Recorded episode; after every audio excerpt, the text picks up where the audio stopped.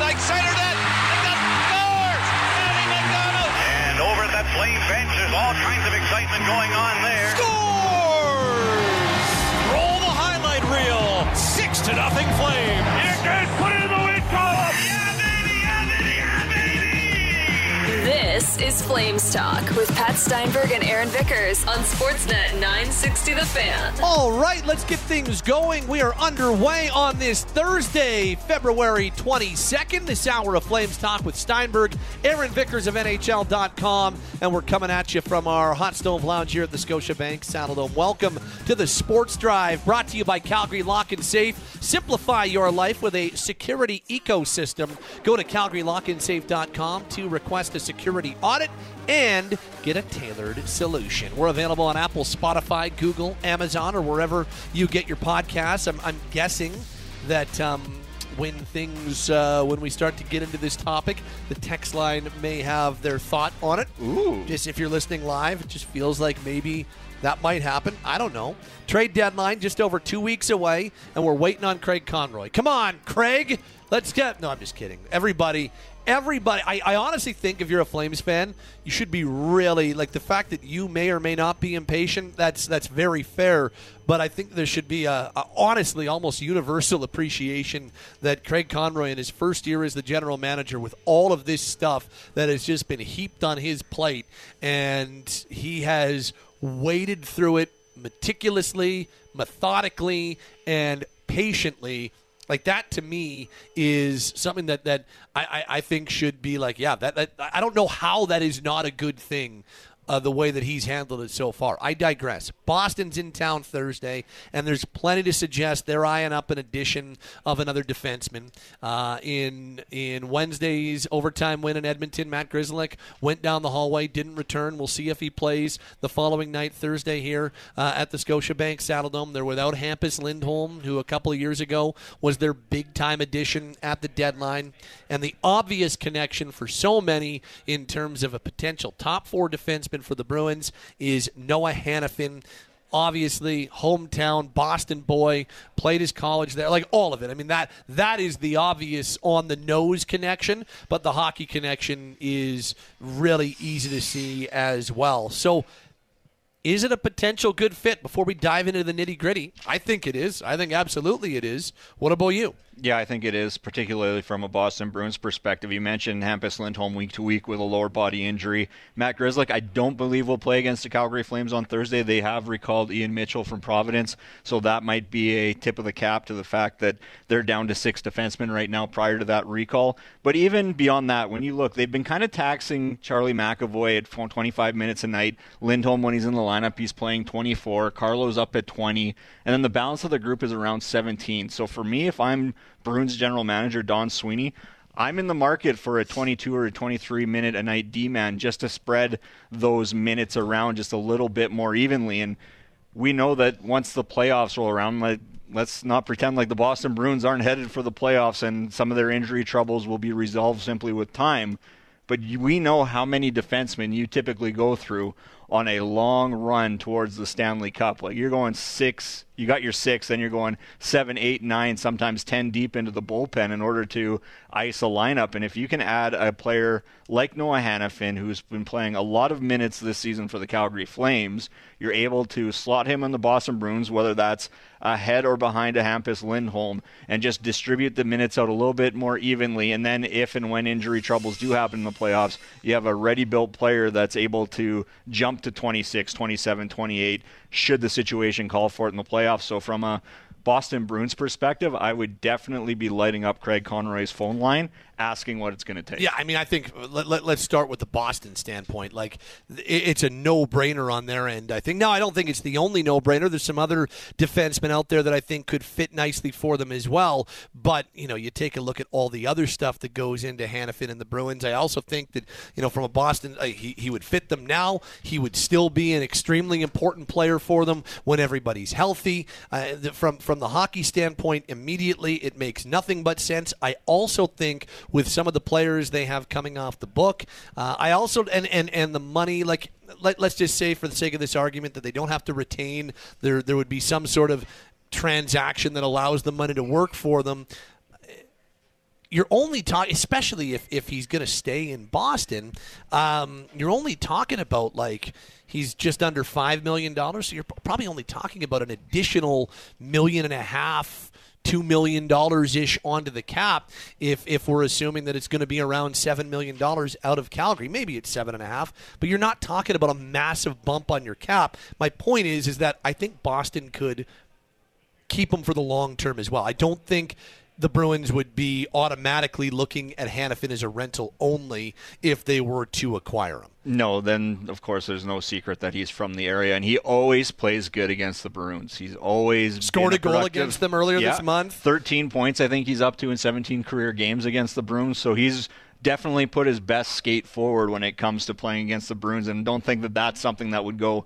uh, unnoticed when you're either playing here at Scotiabank Saddledome or at TD Garden in Boston he brings it against his hometown team. So there's a connection in terms of what they're seeing on the ice every time he plays against them up close and personal. There's the fact that he's from the area. There's just too many connections, I think, that makes it make sense from the Boston Bruins perspective. And again, to your point, yeah, this doesn't strike me as a situation where this would potentially be just a pure rental.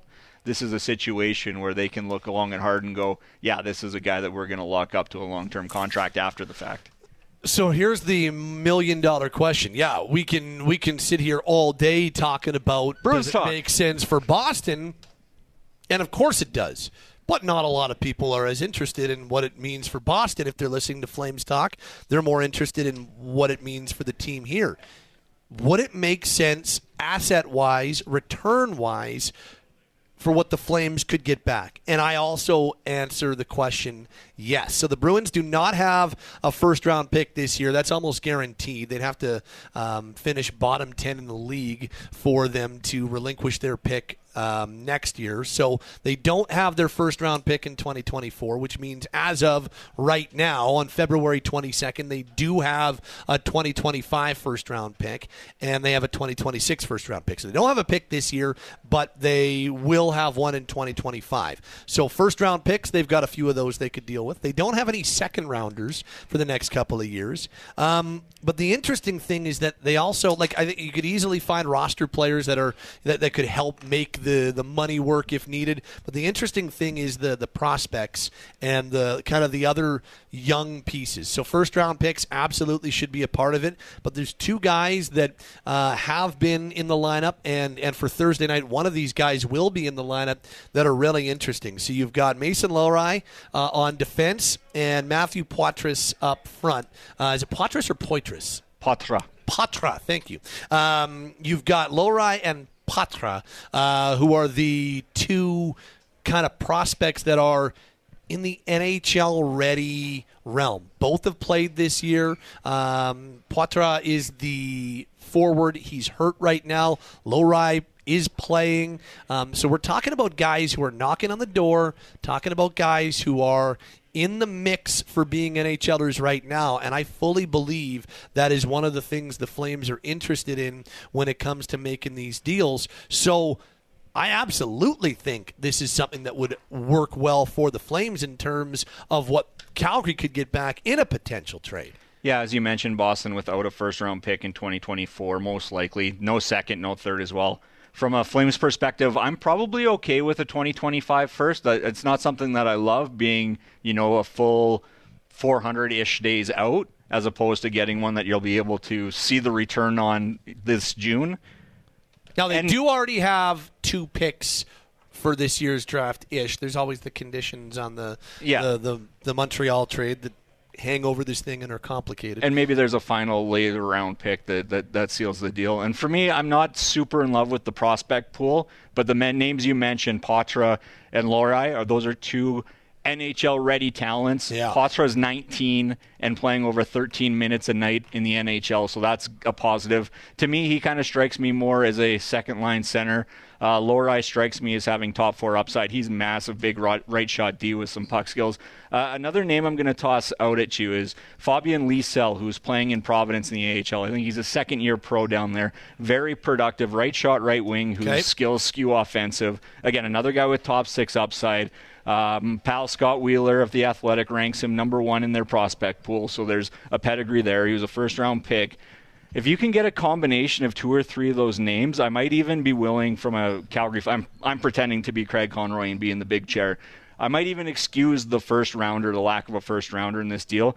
All three of these guys are either NHL ready or knocking on the door, and to me, that fits Conroy's vision that he has of you know what, maybe we can get some younger players that are two or three years down the road in terms of their development and potentially have a chance to make an impact next season in the lineup, or in the case of uh, Lohrei and Poitras, probably could step into the lineup uh, today if a deal was done. Right. But you kind of get the sense that if you're able to return players that can either step in right away or step in next season, that's almost preferable to drafting a player, waiting two or three years to see where they're at in their development, and then potentially it just pushes that uh, retool a little bit further down the road. Now, can you go to the Boston Bruins and say we want two of these guys, the, the two names you mentioned perhaps that are already on the roster? Is that too much to ask from a Flames perspective. The Flames, to me, are sort of more in the driver's seat because they have the asset that's going to be desirable, not just to the Boston Bruins, but to multiple teams. Are you able to coax out two guys that are currently in the lineup? Are you able to pry one of them and, you, and then you got to wait for the 2025 first rounder to come around? Is there a roster player that maybe doesn't fit the age range you're looking for, but you can bring back and can either play now or as a player that you can flip for more assets before the deadline? I think just looking at it and those three names mentioned plus the 2025 first, and I'm not saying plus is in you're going to get those three guys plus the first, right. plus an NHL roster player now. But if you can find a combination, like the Boston Bruins, to me, do have the pieces to make this work. Um, I, I, I, absolutely believe so. Now, I, I do think that there are going to be many more teams that that are in this conversation, um, and so I, I, I, like I think obviously we've heard Tampa Bay. I don't think Florida is out of the question. I still wonder about the Dallas Stars and whether or not they could enter the equation here. Uh, do not count out the Vegas Golden Knights, who are going to be without Mark Stone for a while. They're so going to free up some space they're as well. going to free up some space. They've done that once or twice before. Um, so I just I like there there are lots. I, I absolutely could see Vegas breathing down Calgary's neck, and you know that Kelly McCrimmon is always one of those stocking horses for big names around the deadline. So I think there are plenty of other teams, probably three or four others that I didn't mention. I don't think Detroit is completely out of it. Um, so I, I do. I do. Toronto could enter the conversation. Like I, I, there are lots of them, but Boston's the team that's in town, and Yep. there's always that. You know, it's always interesting to have that conversation, um, knowing that that's a team that you're going to see up close and personal. Well, they're just down the hall sharpening their skates right now, as you mentioned. And yeah, it's going to be an obvious connection whenever uh, a team rolls in that has a need that Hanifin would fit. Just so happens Hanifin's from Boston. Like, there's you don't have to draw the conspiracy web with red string all over the place to link Noah Hanifin and the Boston Bruins, whether it's a trade at the deadline, whether there'll be a team coveting him in unrestricted free agency. Like, I don't want to say where there's smoke, there's fire, but there's just too many connections that you can make in terms of all the things I just mentioned. Boston having the pieces. Um, surely there's going to be a way to make the money work, whether it's retention or, or what have you. Like, put Boston on your list of potential destinations, Yeah. at least from my perspective, as something that's feasible, as opposed to, oh, what about Team X? And oh, they don't have any prospects, they don't have any picks, they don't have any space, and it just really doesn't seem to work from a Calgary Flames perspective. Yeah. This is one that I think both sides, at least superficially, can agree. Yeah, we like the defensemen. Yeah, we like the picks and some of the prospects you have. Whether or not they can come together on a uh, an acceptable exchange remains to be seen. But to me, the groundwork is there. maybe it's a and uh, maybe it's Derek Forbort first round pick and uh, and and Poitras or Right. or another, something like that. That that seems like something that could very easily be done, especially if you're talking about Hanifin. Uh, and maybe easily is the wrong word. That seems somewhat realistic. That doesn't sound like I'm pie in the sky NHL video game uh, coming up with trades, right? Like that seems like a a young player prospect, uh, a guy to help make the money work, and who's a roster player right now in your first round pick. And and friends, Noah Hanifin is fully worth that. Hanifin is having an unbelievable season, and you could make a very salient argument has been their best defenseman all year long.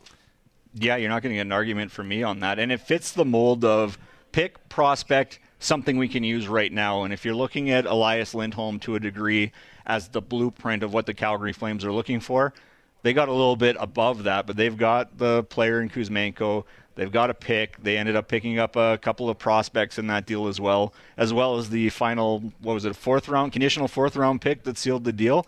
So I don't think those two things are, those two returns are entirely so far apart that you can't go, yeah, you don't like, to your point, I don't have to squint too hard to see the Derek Forbort, um, Poitras first round pick deal coming to fruition. Uh, Poitras, by the way, will not play the rest Right. of the season. Uh, shoulder injury will keep him on the shelf for the rest of the year. He had that in early February, but as a 19 year old, he turns 20 in a few weeks here. He'll turn 22 days after the deadline. Um, he had 15 points in 33 games. And if you're the Flames, that's okay that he's not ready to jump into your lineup right away. Of course, you would have liked that, but that shouldn't take the Flames off the scent at all because you're talking about a 19 year 19 soon to be 20 year old player you're fine with bringing him in and and looking more long term with that. So the fact that he had shoulder surgery and is done for the year shouldn't really deter I think the Flames trying to um, make that play. Yeah, sustained the injury in early January, had surgery last week, if I'm not mistaken. I thought I had seen something that if the Bruins went deep enough into the playoffs, he might be eligible for a return, but that return sort of schedule is somewhere around five months, so not really realistic. few texts at 960 960 uh, this says Sarah Valley already said the Canadian teams are out. He's going to Tampa Bay guys. Frank knows. Um, and he could like I think Tampa Bay is very much in the mix as well. Only problem is asset wise they don't compare to like if we're talking about Tampa Bay versus Boston asset wise, I don't know how Tampa Tampa gets it done. The only thing that Tampa has is that they've got the cap space and probably a desire to keep them long term. And obviously, we believe that. Um, obviously we believe that there's a, an interest in Hanifin going there long term. But if you're the Lightning, do you just kind of wait it out and say, yeah, we think he's going to sign here in free agency. We're not ready to pay that price. We may not be able to pay that price to bring him in right now. Well, what's interesting about just comparing those two organizations in the Noah Hanifin sweepstakes is as it stands right now, if you go by points percentage, they're not far off from meeting in the first round, the Boston Bruins and the Tampa Bay Lightning. So maybe you can juice up the return a little bit there on that front as well by having a couple teams that, you know, might see the Noah Hanifin in the first round of the playoffs against the opposition. Uh, this reads: I had Poitras on my Poitras rather on my targets from before the season started. Would love to have him. This suggests that 2025 is the better draft. You're you're the uh, I never, I never guy. like making the declaration this far out. There are certainly a lot of guys slated to go somewhere in the mid first round that perhaps I'm a bit more curious on in 2025. Okay. but there's lots of time for that to change. Like that's Okay. a very fluid situation. It's not you don't declare what are we 15 months out from the 2025 draft that it's going to be better. It looks it's trending that way. Yep. But we've seen situations in the past where you get really excited for the draft that's not the close one, but the one that's a year and a bit away. And then you're like, ooh, why were we so excited? So, on the surface, as it stands on February 22nd, there's certainly some guys eh, that are projected to kind of go in the middle of the first round that I would take over some of the guys that are in the middle of the first round in 2024. But there's still a lot of runway for that to play out. Uh, this reads uh, What's key in a deal that would include Poitras? He's a center. The team's in desperate need for talented centers. Uh, this reads I've been impressed with Hanifin's growth over the last couple of seasons. Not sure if he's a playoff performer yet, but hopefully Hanifin can do the Flames a favor and it ends up being a sign and trade where the Flames make out like bandits. That comes from Mike. Jimmy in Douglasdale says um, If Poitras isn't in a deal with Boston, I don't want to deal with them as they don't have much else that they should be looking for. And finally, Rick in Lakeview says it's funny the talk of a trade down the hall due to the Bruin situation, coupled with interest in Hanifin. Just thinking about that this AM and recalling John Tin- the John Tonelli trade in '86 that saw Calgary's players uh, Kromm and Konroyd walk across the street to join the Islanders and vice versa. All players. Um, Traded, took to the ice in different jerseys that night. What a weird one. That's Not- from Rick in Lakeview. Not quite the same, but remember when Conroy got traded from the Kings to the Flames, and the Wasn't Kings had an outdoor pra- the Kings had an outdoor practice in Red Deer and wouldn't let him get back on the bus to come to Calgary. Oh, he had to like He had to get a car get a sent, cab. Get a car sent to Red Deer so that he could come join the Calgary Flames. I believe Get a, that get that a- was the case. Get a checker yellow cab out there from Calgary to bring Conroy in.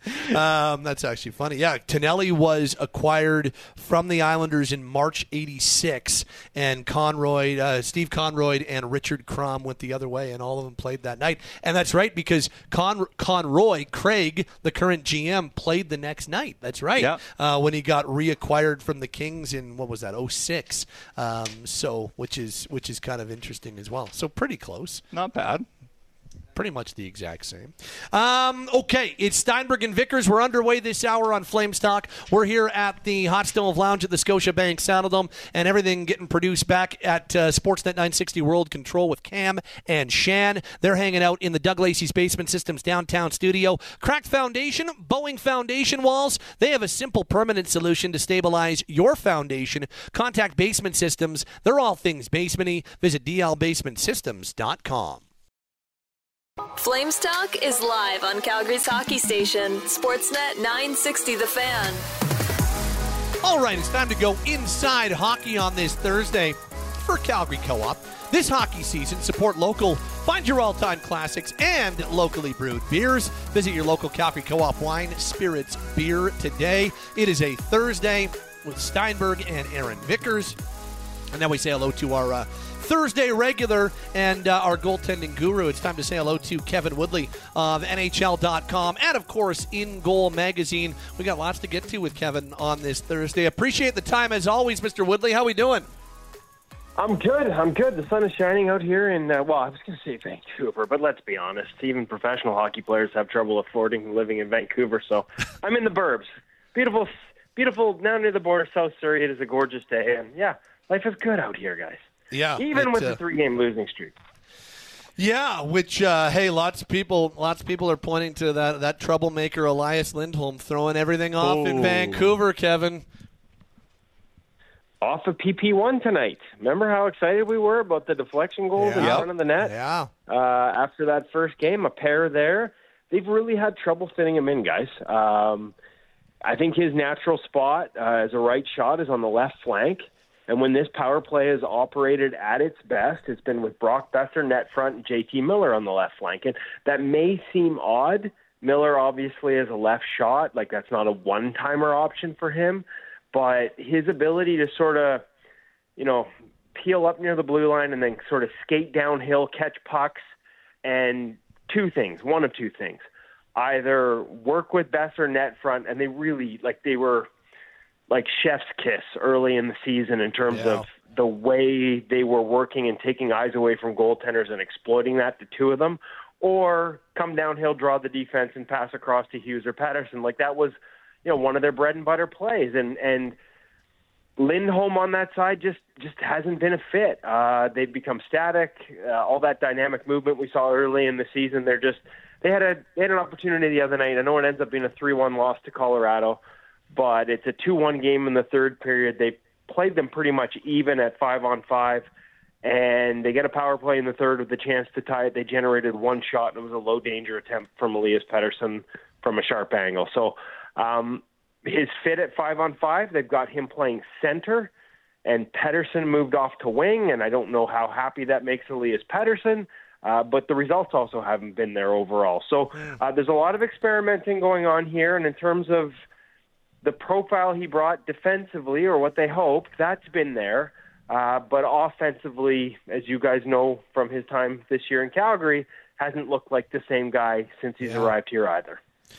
Well, and uh, his ride or die here in Calgary is Jacob Markstrom, childhood friends. A big reason that Jacob uh, decided to sign here in Calgary in the fall of 2021. Um, and, you know, he's been a hot button topic, as you know, Kevin. Every week that we have you on, we're talking um, Markstrom in some form or another. But, you know, maybe the most fascinating part about the Markstrom conversation for me is assuming that he remains in Calgary after the trade deadline. You know, we're the expectation is that both Chris Tanev and Noah Hanifin will be dealt and playing elsewhere after the deadline. And a lot of people wonder how competitive the Flames can be if they trade away both halves of what has been their top pairing this year. But the way Markstrom is playing, is is he the type of guy that can keep a team competitive down the stretch even after moves like that are made? And like he's done so much already, and we talked about the numbers last week. I think they've they've dipped a little bit. Um, you know, he was as much as 10 goals saved above expected, better than the next guy on the list. And, you know, had gone for me from a guy who forget being in the Vezina conversation. If you were, if I was voting last week, he'd be first. Uh, he's still eight goals clear of Thatcher Demko and Connor Hellebuyck, who are neck and neck for second place. So what he's done is remarkable. And the thing is, he's done it, and in large part, those numbers are where they are because he's playing behind a defense that is giving up so much. I talked to you about their underlying profile, five on five.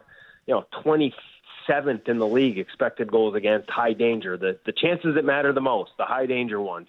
Um, 24th off the rush, 27th in zone, 19th on the PK. Like I, so I guess outside of the PK taking another step back, when you're already bottom five in the league in a lot of the defensive metrics, you know, how much worse can it get? And I'm actually a little bit scared that they might find out if they move those two guys. And so it's a big ask already. I think that's one of the reasons where you, why you're seeing such a drop off between when he's in net and when he's not. And that's, you know, is it possible? Yes. Is it likely? No. I think especially if the PK, because I'm assuming Hanifin and, and Tanev are obviously a big part Yep. of that. If that Huge. dips even further, that's that's a really tough ask. Um, and, and then sort of, you know, the other part of that equation is like it reminds me of the Canucks two years ago. Um, if this is where you are with goaltending that good, what does it say about how good you really are? With all due respect, and I, I said it about Vancouver two years ago. Like Demko was playing out of his mind just to sort of have them sniffing around the playoffs. And it's usually not a great. If you need Vezina Trophy level goaltending to have a chance on a nightly basis, that tells you a lot about where you're at as a team. So are you taking a step back losing those two guys? Kind of hard to argue they wouldn't. I think where you'd see it the most is on the PK. You know, there, and we don't know if, if Jacob is going to get moved or not. Um, it, it seems like there are kind of two sexy names out there league wide when it comes to whether it's New Jersey or Los Angeles or another team acquiring a goaltender. It's Markstrom and it's Juuse Saros of the Nashville Predators. And and for you, like if it's you, would you lean towards Markstrom being the more desirable guy to acquire? Well, if I'm sure, like it's funny because my answer is different for both teams. Like I'm not sure, given how well LA defends, and they're sort of back to that since the coaching change. And my God, how many times do we see this? Where around the league, it's you know Edmonton goes from 32nd in the league in rush chances against to first in the league since the coaching change. Like the ability for a coach to get the defensive attention and buy-in of a team, like that shelf life just seems so small now.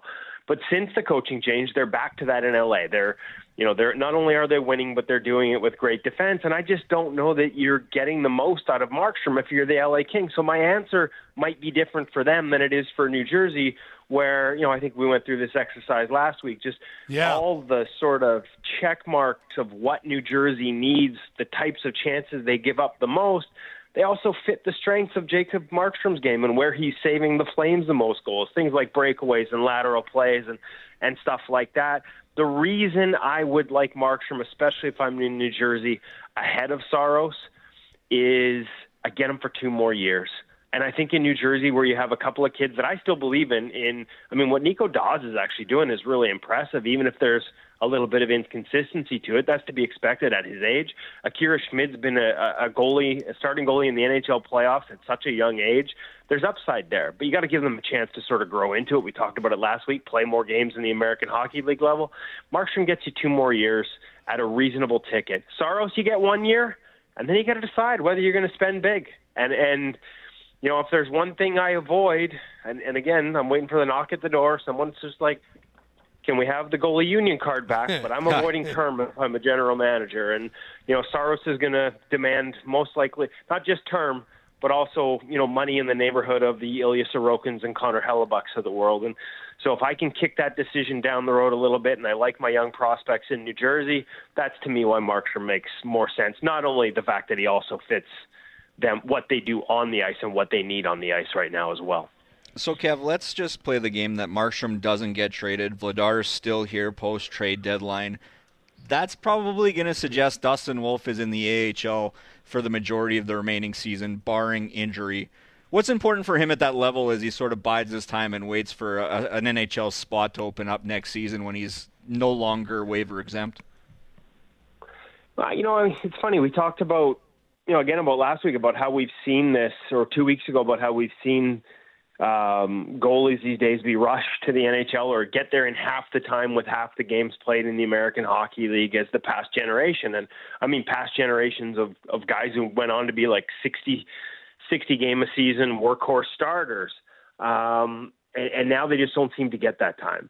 And so there, there is no downside to him continuing to play in the American League, and if, even if you think he's ready for the NHL. And I thought he was. Um, that game against San Jose, there was some stuff in there that was uncharacteristic uh, in terms of you know not staying over top of his edges, getting caught sort of a little widened out and, and stuck in some movements, not hitting his post clean. You know the the goal that was reviewed where he where he doesn't have a, a, a, a short side post seal, things that we're just not used to seeing. So you know, maybe some of that's nerves, maybe some of that's mental, maybe some of that's pace, and the fact that, as I said, you know, Calgary's a bottom five defensive team in the National Hockey League right now, so tough environment to come into. Um, at the end of the day, you need to get him those looks at this level eventually. Uh, it's not going to be the same in the American League. The pace is not as strong. You don't have very many Filip Zadina picking spots the way he did on him. That that deflection um, that he had going to the net. That's just a that's a tough break and a tough one to stop. As much as it looks painful as it arcs over top of his head, um, you know, you could make the argument you're not going to see that level at the American League, but you're still learning. You're still sort of processing patterns. You're still sort of connecting those dots.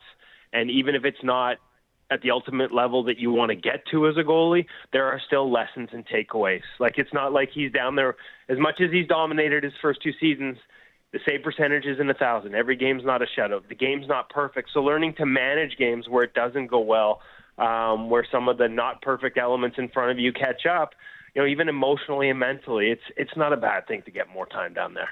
Yeah, and my apologies, Kev. He is waiver exempt next season, but this kind of leads into my next question. How do you guard against him getting bored at the American Hockey League level because he's done so much? You kind of alluded to it, but what else is there for him, so to speak? Well, I mean, he's had so much success down there. Um, they haven't had team success, and so maybe that's the next step, right? Like, I are there some kids that you might worry about that with? Yes. Does he want to be here like every goalie wants to be here in terms of uh, here being the NHL? Yes, of course. Um, like a lot of goalies in the past, when he's got sent down, uh, you know, early in seasons or maybe after short opportunities, is there a letdown? Is there a human nature to have a letdown because you thought maybe this would be the year you start in the NHL? Absolutely. But there's a maturity to his game and his approach that I think will ultimately shine through. Um, you know, I know the, the the relationship he has with his goaltending coach with the Wranglers, Mackenzie Skapski, who I'm a big fan of. Yep. Um, you know, the, there's a maturity there, and and they can work through that together.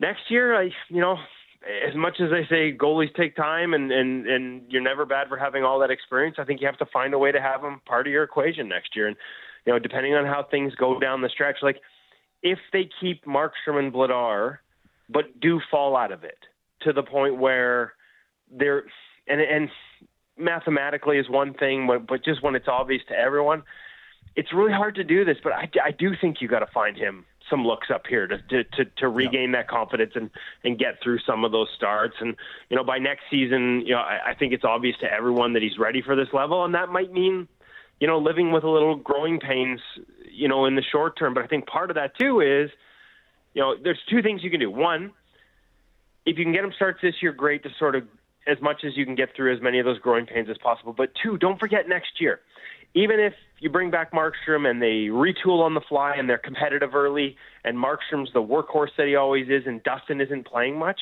because he's still waivers exempt, you could have a Saturday night where, you know, you know Markstrom starting, and the Wranglers are playing three and three, and so whoever it is is your three comes up and they're on the bench because they're not going to play. And and Wolf can go down and play multiple games over the course of a weekend. Mm-hmm. The Predators did it with Saros. The Blue Jackets did it with Korpisalo earlier in his career.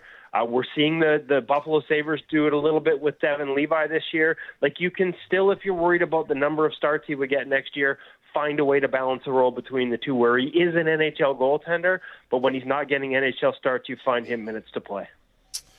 We're chatting with Kevin Woodley. He is our goalie guru. He joins us on Thursdays here on Flames Talk Inside Hockey. That is the Flames Talk uh, portion of our conversation with Kevin, but lots going on elsewhere. I do want to uh, I do want to ask you about not uh, the Thursday night opponent. The next opponent for the Flames immediately is Boston, but then they're into Edmonton on Saturday to take on the Oilers. Uh, round three of this year's Battle of Alberta.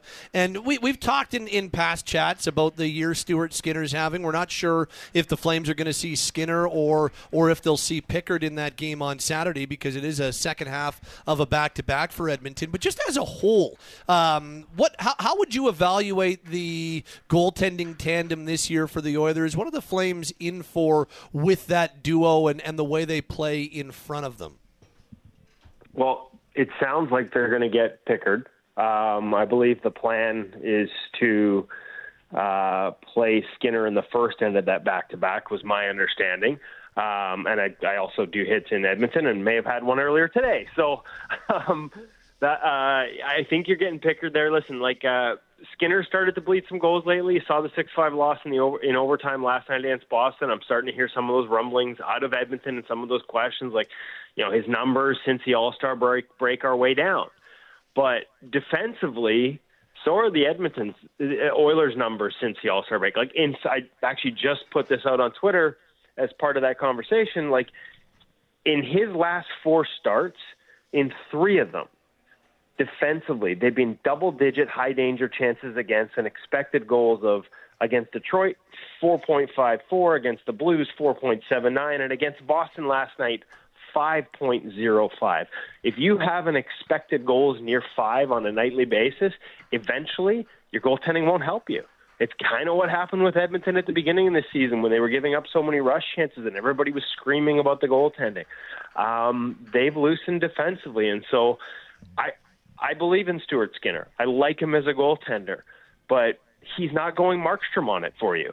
He's mm-hmm. he is not bailing out a terrible defense. Like he's just not at that stage in his career where it's fair to expect that he's a second year NHL player, second year NHL starter on a team with cup aspirations and and and Pickard's a great story, but he for the most part been a career minor league guy. He's giving them slightly above expected goaltending, but slightly above expected when the environment is solid if they go back to playing as loose as they did at the beginning of the season, we are going to be asking the same questions. And, and unfortunately, most people will be asking them about the goaltending. But to me, it's more the environment. They're kind of, it's kind of like the Kings, right? Like they weren't built around goaltending to win. They are not the Flames. They are. Not, they do not. They they're not set up for the goaltenders to stop bullets in their teeth to have a chance to win. That's not supposed to be who they are but great teams with the ability to play well defensively can still get loose. The Oilers were at the beginning of the season. The Oilers have been the last little while, yep. and the results, frankly, have, have have mirrored that. Um, and the the last guy that we uh, want to ask you about is a guy who's currently in the American League on a conditioning stint. Um, look, I, I know that in Toronto, Ilya Samsonov has has they, they've really liked the way that that he's gotten his season back on track, and he's red hot right now. But uh, that Joe Woll guy who's on a conditioning stint with the Marlies right now, he's a guy that you've got a lot of appreciation for. Hey.